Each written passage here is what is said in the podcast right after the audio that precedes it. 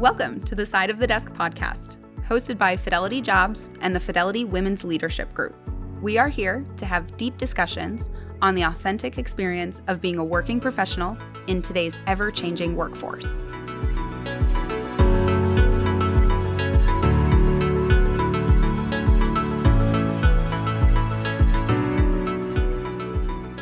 Everyone, and thanks for joining us for this episode of Side of the Desk. I'm your host, Alicia Steer. I'm here with, today with Farah Qureshi and our guest, Brandon Crone.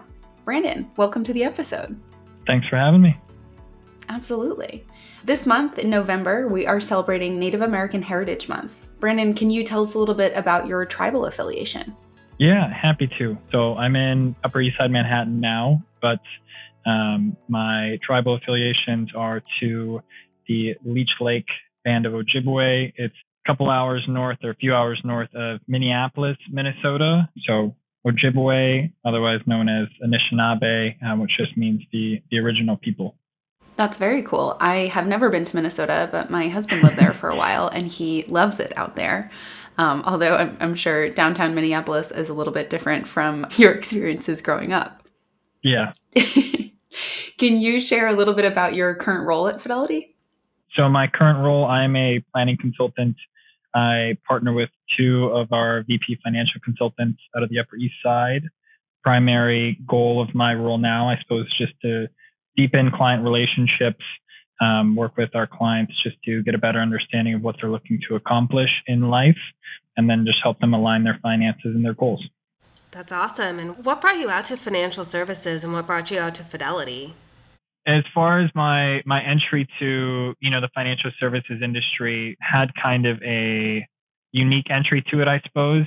I had a um, friend growing up. He wrestled at arizona state and at that time i was wrestling at the university of minnesota. His dad was the ceo of um, an institution headquartered out of minneapolis and um, it was one of those things where he knew who I was, thought I'd be a good fit, and invited me to to an event. Um, it was one of those things where he kind of was just encouraged me to to stay there for an hour or two, and you know, was a lot of people who were much more successful than myself, and made me feel very welcomed and um, was a good environment. I ended up staying for the whole event that evening, um, so it kind of got me hooked as far as my foot in the door in the financial services industry. And then um, beyond that, uh, I you know joined Fidelity in 2021.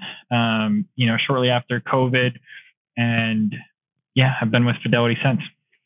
That's awesome. And you know, as you've been at Fidelity and as you've brought different parts of your identity to Fidelity, have there been any people that you've been able to look at who have given you the motivation, the excitement to bring your full authentic self into work every day?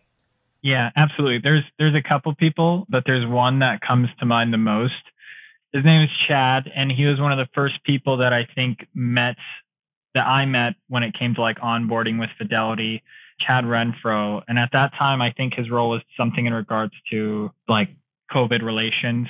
But he is um, very well spoken, very smart guy and is also like tattooed all over the place and doesn't necessarily look like you know your your ideal financial services industry you know individual. And he made that very apparent when he first came on. He was like i know i got tattoos and i i don't look like your your typical financial advisor. And you know he really talked about eq and iq and you know what we look for in people that we we work with and want to be associated with and um, yeah, it's a very good entry and something I really appreciated as far as joining Fidelity and being comfortable and confident with with who I want to be and the way I want to carry myself. Thanks, Brandon. I, I think that that's really important to be able to bring your authentic self to work and, and be able to express your individuality and um, whether it's your heritage or you want to dye your hair blue or, or whatever you want to need at work to make yourself feel like you. Um, I think that that's really important. And I know that you said your friend's dad had pulled you into kind of your introduction to the financial services industry. And certainly that is one way to get started in an industry. So, how is that different than how you grew up and, and some of the access that you had um, within your community and kind of your perspective on financial services as a whole? You know, as far as my upbringing, the financial literacy or financial education conversations, there really weren't any. So very grateful for Ed and um, you know that opportunity as far as getting my foot in the door in the financial services industry. But as far as how it differs, you know, I, I think if that opportunity wasn't put in front of me, that I I wouldn't be here. You know, the education, and this is kind of left field, but the education system doesn't necessarily put you in a position to, you know, learn financial literacy. And yes, you you have certain schools that are offering electives and things like that. And as far as how it differs, you know, I, I didn't necessarily have a ton of access to it. My family was really young. Um, my family was very much so like the epitome of, of paycheck to paycheck. And um, I, I suppose my my way of learning was learning what not to do. So I actually was very smart with money from a very young age. Bought my first car at 16 with cash um, you know, got a credit card that was joint with my mom when I was 16 and only used it for gas. So had a had a great credit score when I when I was on my own. But outside of that, you know, I didn't really have any any understanding of you know how to invest, how to you know position myself to a better degree for a better future. Whereas when you're in this industry, you know, Fidelity does an amazing job of offering education and you know it's it's an open array of research that you have access to, which is awesome. But yeah, without being in the industry, I definitely wouldn't have delved anywhere near the depths I'm at now.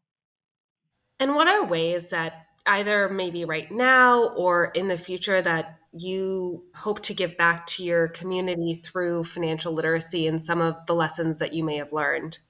The biggest way, I suppose, would be to just give back as much education as possible. I think it, it's so crazy. I was having this conversation with a friend the other day, but you know, we have all the access to education that we could possibly want, and oftentimes it's used for the wrong reasons.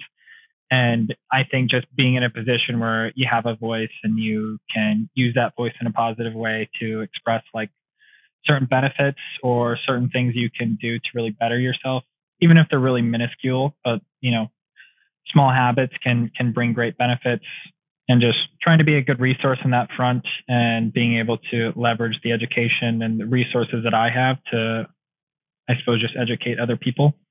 That's great. I think that's really invaluable. And obviously, being uh, in Minnesota is is drastically different um, than being in New York City. Um, so, can you tell us a little bit about how you've adapted to the change, or maybe what you miss from home, or, or a piece of your community that you brought with you that makes you proud of your heritage?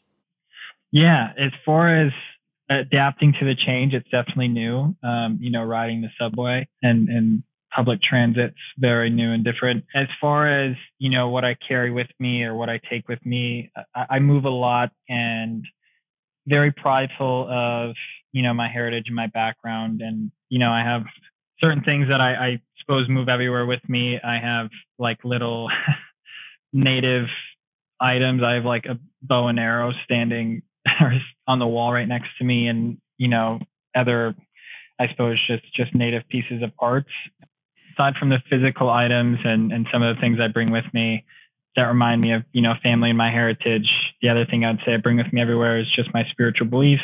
You know moving to new york um, things can feel very different but it was nice that fidelity was like very respectful and accommodating to my my spiritual beliefs. What are ways especially as you may be a little bit further away from your family and some of your friends that you've grown up with, that you're able to keep with some of your customs and traditions um, and honor your heritage in a way where you're able to personally celebrate, even if you may be a little bit further away from family?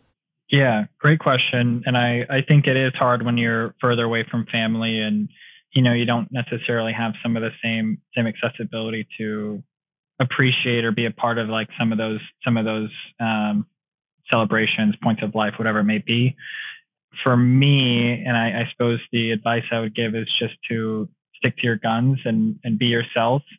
I know Farah, you and I had this conversation before to some degree, but I would always get nervous, for example, to like braid my hair and come into the office. And, you know, after doing it once and just like understanding that, you know, this is part of who I am, this is very normal or accustomed to to my heritage and just being confident sticking to it. I think it's really nice when you can find an institution or, you know, a company that's willing to stand behind you on that. So really just being who you are, sticking to your guns, not necessarily changing to accommodate to anything. And obviously you have to be respectful of everything and there are certain restraints, but you know, being being who you are and, and sticking to who you are and finding somewhere that fits well with, with what that is. I think that's such a great answer. Thank you so much for the time today, Brandon. Thank you also to our listeners and our very talented creative solutions team for always making these episodes happen. Please like, subscribe, comment. We want to hear how you are bringing your authentic self to work. If you have a certain heritage that you're proud of, chime in in the comments. And we will see you next time on the next episode of Side of the Desk.